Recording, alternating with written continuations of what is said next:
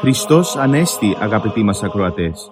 Χαίρετε και καλωσορίσατε στο ραδιοφωνικό πρόγραμμα «Η Φωνή της Ορθοδοξίας» που σας παρουσιάζει η Ορθόδοξη Χριστιανική Ένωση υπό την αιγίδα της Ιεράς Αρχιεπίσκοπης Αυστραλίας. Μεταξύ άλλων θα ακούσετε διδαχές από την Αγία Γραφή, σκέψεις από πατερικά κείμενα και βίους Αγίων. Καλή σας ακρόαση.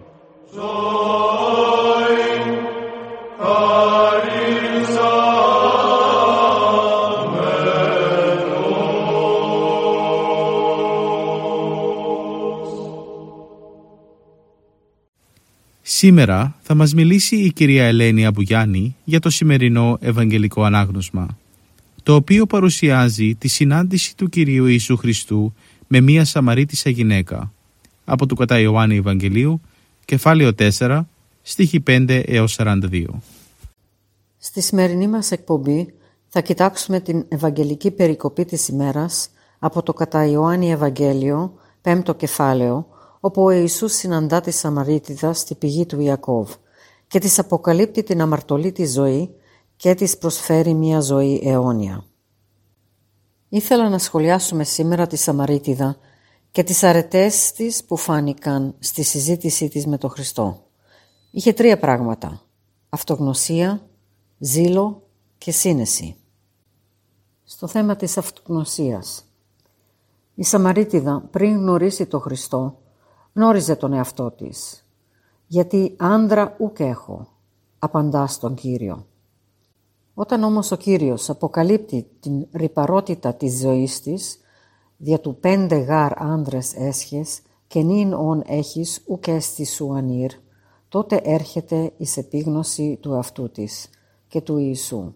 Γνωρίζει την κατώτερότητά της και την ανώτερότητα αυτού που της μιλούσε ώστε η Σαμαρίτιδα αισθάνθηκε την ρηπαρότητα της ζωής της και ζήτησε να μάθει για τον Μεσσία, τον Χριστό. Και τον έμαθε. Εδώ είναι το σημείο της θείας Γνώσης. Η αίσθηση της ρηπαρότητάς μας. Να ο τρόπος της γνώσης του Κυρίου. Και ο τρόπος με το οποίο το δείχνουμε είναι με το ζήλο μας και τη σύνεση. Γνωρίζοντας η Σαμαρίτιδα τον Ιησού, δεν έμεινε απλώς θεατής του μεγαλείου του Κυρίου, αλλά δείχνει μεγάλο ζήλο μέσω του κηρύγματος σε άλλους. Τα σημεία που δείχνουν τον ζήλο της είναι Πρώτα, αφήνει την ιδρύαν της στη πηγή και τρέχει στη πόλη. Δεύτερο, καλεί τους συγχωριανούς της να πάνε να δουν αυτόν τον άνθρωπο που της είχε μιλήσει. Τρίτο, το αποτέλεσμα του ζήλου της ήταν φανερό και μεγάλο, γιατί πολλοί άνθρωποι, Σαμαρίτες, έτρεξαν στον Ιησού και πίστεψαν σε Αυτόν εξαιτίας αυτά που τους είχε πει η Σαμαρίτισσα. Είπε μη πάντα όσα επίησα. Και τέταρτον, ο ζήλος της Σαμαρίτιδας ήταν εξαιρετικός. Αν σκεφτούμε ότι ο χρόνος της διδασκαλίας ήταν ελάχιστος, το πολύ πολύ 10 με 20 λεπτά της ώρας, αλλά ο ζήλος της και η πίστη της ήταν ηφαίστειο. Πάνω στο θέμα της σύνεσης, θα περίμενε κανείς από μια γυναίκα πάνω στη χαρά που αισθανότανε να παραλυρεί και όμως δείχνει μεγάλη σύνεση γιατί αποφεύγει δύο ακρότητες όταν ομολογεί ότι συνάντησε άνθρωπο ως είπεν αυτής πάντα όσα επίησε. Πρώτα, δεν λέει τι της είπε ο Κύριος συγκεκριμένα, είτε ότι είχε πέντε άντρες και όν έχει ουκ έστι ανήραυτη. Δεύτερο, δεν είπε ελάτε να δείτε το Χριστό, αλλά μήτι αυτός εστίν ο Χριστός. Η ευπρέπεια και η εδημοσύνη την σταμάτησαν να μιλήσει συγκεκριμένα για την αποκάλυψη του Κυρίου.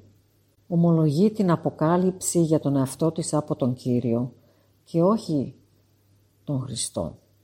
Γιατί Για το πρώτο ήταν βέβαιη. Για το δεύτερο το άφησε για τους άλλους να πιστούν. Έτσι ο Χριστός θέρμανε την καρδιά της με ζήλο και φώτισε τη διάνοιά της με σύνεση. Μας δείχνει η Σαμαρίτιδα ότι ο καλύτερος τρόπος να γνωρίσουμε τον Χριστό είναι να γνωρίσουμε τον αυτό μας. Είναι η συνέστηση της ρηπαρότητας της ψυχής και του σώματος. Πολλές φορές δικαιολογούμε τα πάθη μας λέγοντας ότι είναι φυσιολογική ανάγκη. Αλλά αυτό εννοεί ότι δεν γνωρίζουμε τον Χριστό. Καλύπτουμε τις αδυναμίες μας, τις δικαιολογούμε, αλλά με αυτόν τον τρόπο απλώς δείχνουμε πόσο μακριά είμαστε από τον Χριστό.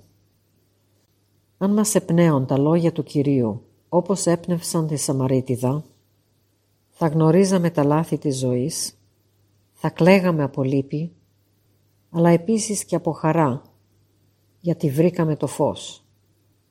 Αλλά η υποχρέωσή μας δεν είναι μόνο να γνωρίσουμε εμείς τον Χριστό, αλλά όπως και η Σαμαρίτιδα, να γνωρίσουμε τον Χριστό και σε άλλους, οι οποίοι τον αγνοούν, με το ζήλο της και τη σύνεσή της. Η Σαμαρίτιδα έτρεξε με ζήλο να συνεφέρει τους συγχωριανούς της. Με τον ίδιο ζήλο να ομολογήσουμε και εμείς τον Χριστό. Η ομολογία πάντα είναι δύσκολη, γιατί συναντιόμαστε με αντιρρήσεις. Ο ζήλος όμως είναι εκείνος ο οποίος θα ξεπεράσει τα εμπόδια αυτά. Τι σημάς χωρίσει της αγάπης του Χριστού, θλίψεις, στεναχώρια, διωγμό, φωνάζει ο Απόστολος Παύλος. Έχουμε και πολύ ανάγκη από τη σύνεση. Δεν θα γίνουμε όλοι κήρυκες και θεολόγοι. Ο καθένας με το τρόπο που μπορεί θα φροντίσει να φέρει το κόσμο κοντά στην Εκκλησία, με ένα ωραίο βιβλίο, σε ένα κήρυγμα, σε πνευματικό περιβάλλον. Εκεί που υπάρχει ο Χριστός, όπως έκαμε και η Σαμαρίτιδα με τους πατριώτες της. Ο ζήλος χωρίς σύνεση είναι προβληματικός και καταστρεπτικός. Με τη σύνεσή της η Σαμαρίτιδα έγινε φως για το κόσμο. Η Σαμαρίτιδα πήγε στη πηγή χωρίς πνευματικό σκοπό. Πήγε όπως κάθε μέρα για να φέρει νερό και εκεί συνάντησε το Χριστό. Ο καθένας μας μπορεί να συναντήσει το Χριστό σε οποιοδήποτε στιγμή της ζωής. Μπορεί στο σπίτι, όταν κάνουμε τις δουλειές του σπιτιού, μπορεί έξω στη δουλειά μας, οπουδήποτε και να είμαστε. Κάτι θα ακούσουμε, κάτι θα διαβάσουμε και θα ανοίξουν τα μάτια της καρδιάς μας. Οι Άγιοι προσφέρονται σαν παράδειγμα σε μας. Δεν μπορούμε πάντα να τους μιμηθούμε, αλλά μπορούμε να μάθουμε δύο πράγματα από τους Αγίους. Το ένα είναι ότι με τη χάρη του Θεού μπορούμε να αποκτήσουμε αυτά που νομίζουμε ότι δεν είναι δυνατά κατά ανθρώπου. Δηλαδή να γίνουμε άνθρωποι κατ' εικόνα Θεού. Μέσα σε έναν κόσμο που είναι γεμάτο σκοτάδι και πόνο. Και το άλλο που μας διδάσκουν οι Άγιοι είναι να καταλάβουμε το μήνυμα που μας φέρνει το όνομά τους. Το όνομα που δόθηκε στη Σαμαρίτιδα είναι Φωτεινή, δηλαδή το όνομά της εννοεί φως. Δηλαδή ο Χριστός είναι το φως του κόσμου, το φως που φωτίζει όλο, όλους τους ανθρώπους. Η Αγία Φωτεινή έγινε φως και επέτρεψε όλο το κόσμο να δει το φως αυτό, να δει τα καλά έργα της για τη δόξα του Θεού. Ας προσευχηθούμε στην Αγία Φωτεινή να μας διδάξει και να μας οδηγήσει στο Χριστό, όπως και εκείνη βρήκε το Χριστό, μέσω αυτογνωσίας, με ζήλο και με σύνεση. Για να υπηρετήσουμε τον Κύριο όπως και εκείνη τον υπηρέτησε. me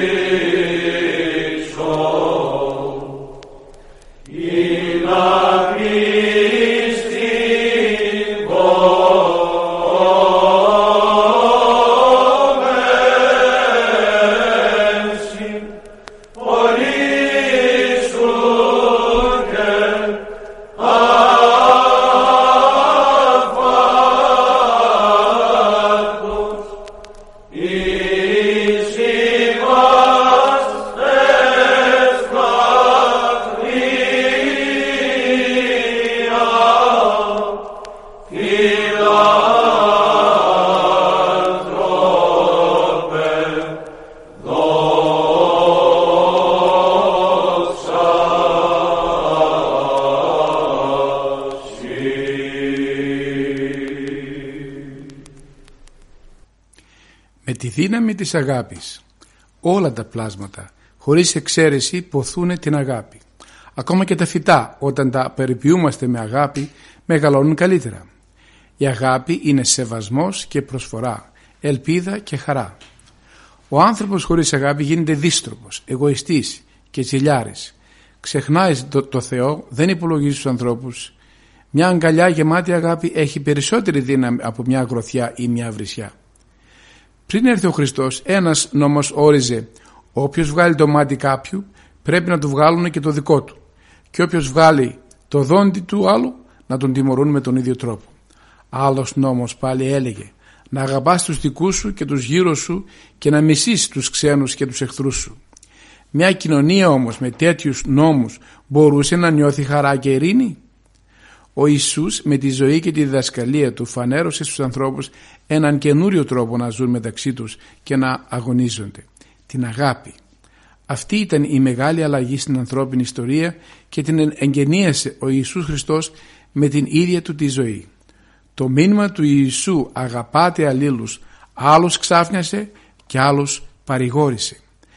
Ξάφνιασε όσους πίστευαν πως μόνο με τον πόλεμο και τη δύναμη μπορεί να αλλάξει ο κόσμος και παρηγόρησε εκείνους που είχαν κουραστεί από την κακία και την απανθρωπιά και αναζητούσαν κάτι άλλο. «Να αγαπάτε και τους εχθρούς σας», είπε ακόμη ο Χριστός.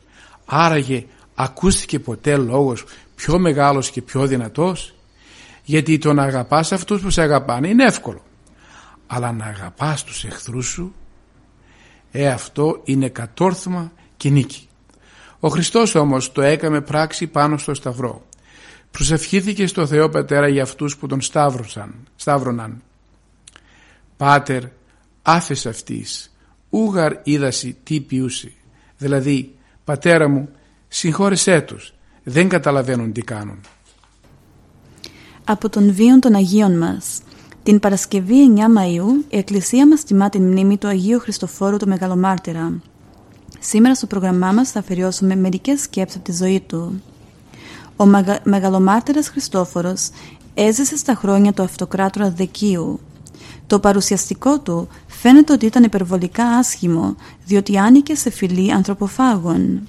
Συνελήφθη όμως εχμάλωτος από τους Ρωμαίους και επειδή κατά βάθος είχε αγαθή προαίρεση, ο άγριος εκείνος δεν άργησε να αναδειχτεί ανθρωπινότερος από τους πολιτισμένους, αλλά και μοδιψής του τότε κυρίως του. Ο Ρέπροβος, έτσι ονομαζόταν ο εχμάλωτος άγριος, δέχτηκε τη χριστιανική διδασκαλία, βαπτίστηκε και μετονομάστηκε Χριστόφορος. Κάποια μέρα λοιπόν είδε χριστιανούς που τους κακοποιούσαν ειδωλολάτρες. Αγανακτισμένος έκανε αυστηρές παρατηρήσεις προς αυτούς. Με τα βίας διέφυγε τη σύλληψη χάρη στο γιγαντιαίο και ρωμαλαίο αναστημά του που προκάλεσε φόβο στους κακοποιούς. Τότε οι άλλοι χριστιανοί τον συμβούλεψαν να φύγει σε ακατοίκητα μέρη διότι αργότερα οι ειδωλολάτρες σίγουρα θα τον συνέλαμβαν. Πράγματι η καταγγελία έγινε και ένα απόσπασμα στρατιωτών ξεκίνησε να τον βρει και να τον συλλάβει. Μετά από πολλές μέρες, αποκαμωμένοι και νηστικοί τον βρήκαν. Επειδή όμως δια της προσευχής κατάφερε με ένα ξεροκόμματο ψωμιού να χορτάσει όλους τους στρατιώτες, κατόρθωσε και τους έκανε όλους χριστιανούς. Αργότερα ο Χριστόφορος έπεσε στα χέρια του Δεκίου, όπου μετά από σκληρά βασανιστήρια τον αποκεφάλισε. Έτσι, ο άλλοτε άγριος στη μορφή, με την πίστη του στο Χριστό, ανυψώθηκε σε Άγιο και Μεγαλομάρτυρα. Με στις ερημιάς στα βαθύ, στις πηλές και στα βουνά, κι που λουλουδάνθουνε και λαϊδούνε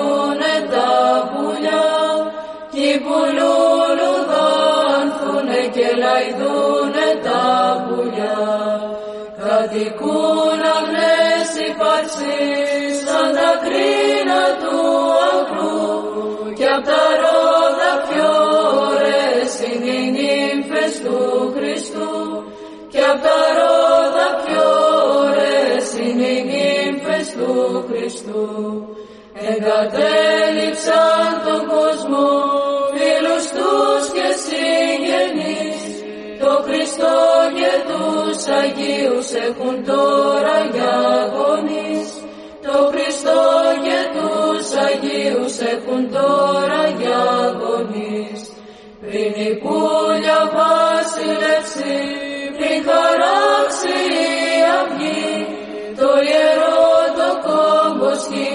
σκήνει και το συναξαριστεί. Το ιερό το κόμπο σκήνει και το συναξαριστεί. Η Αγία Τράπεζα τους σταγιασμένα φαγητά όσο φτωχικά κι αν είναι τους εφραίνουν την καρδιά όσο φτωχικά κι αν είναι τους εφραίνουν την καρδιά μας εφόρεσαν τώρα σω την Αγία Φορεσιά. Μας εδώσανε το σχήμα πάμε για τον Γολγοθά. Μας εδώσανε το σχήμα πάμε για τον Γολγοθά. Έχετε καλή υγεία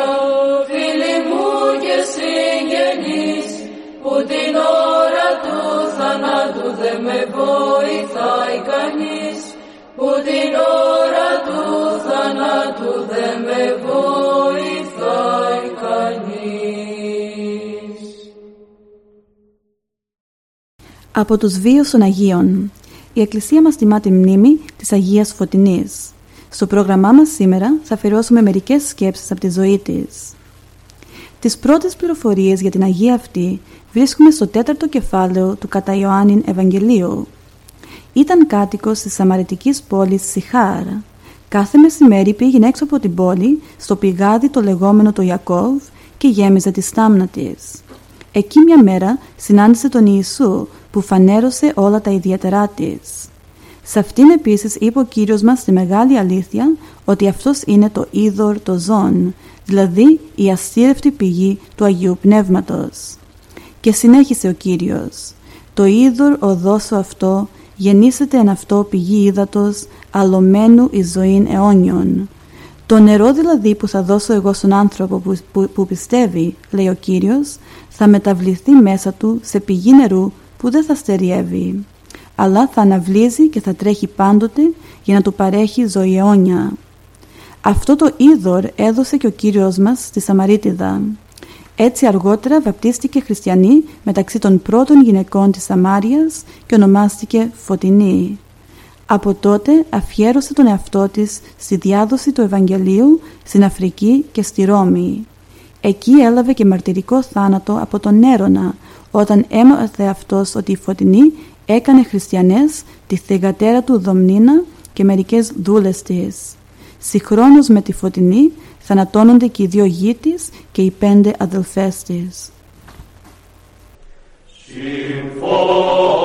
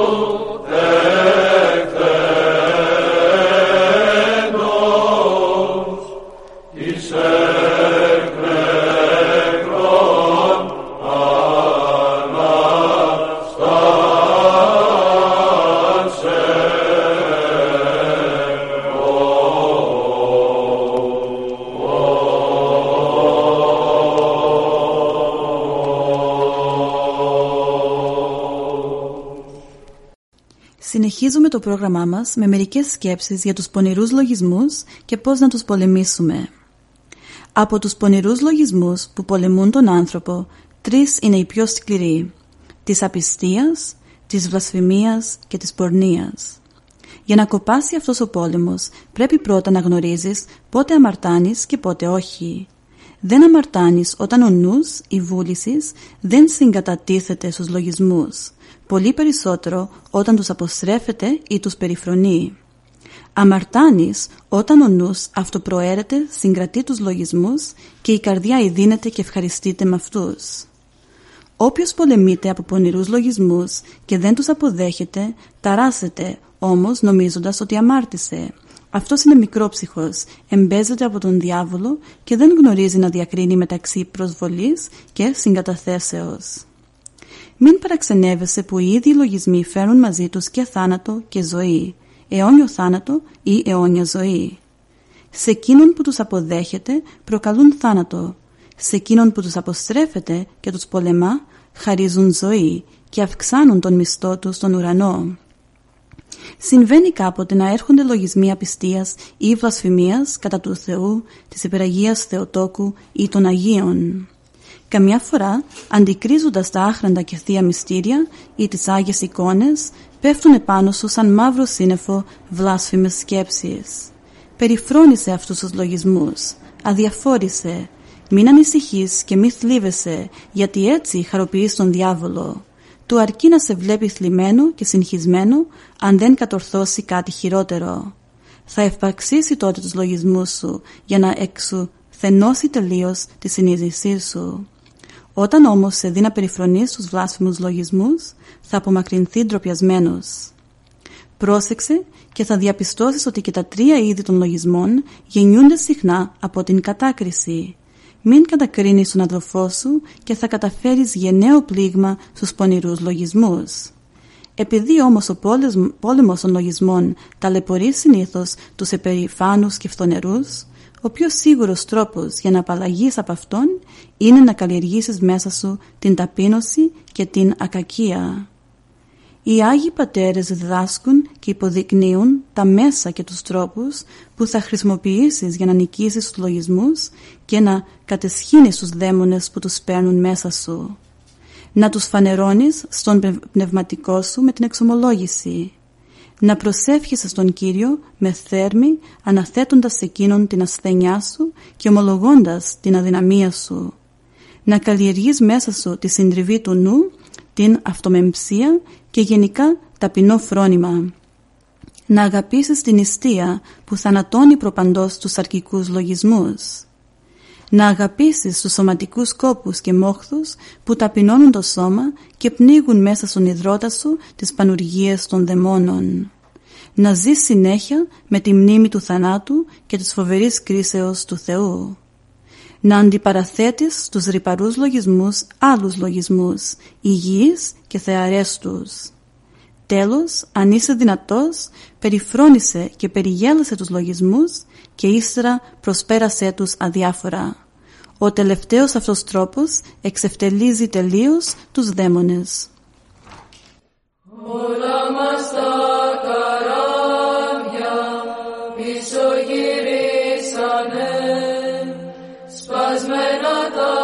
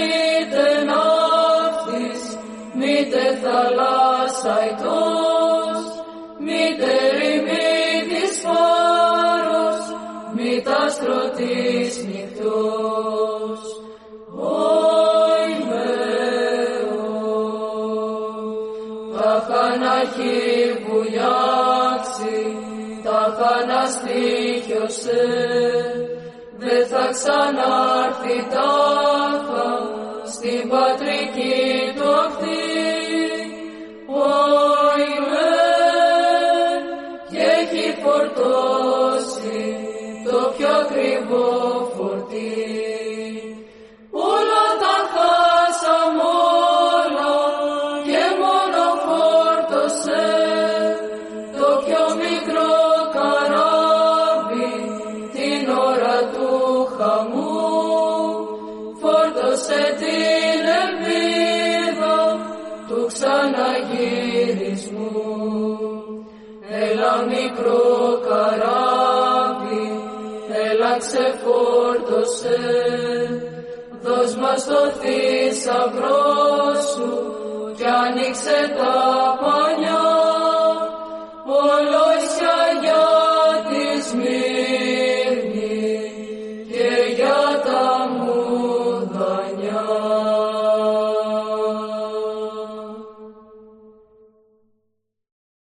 Και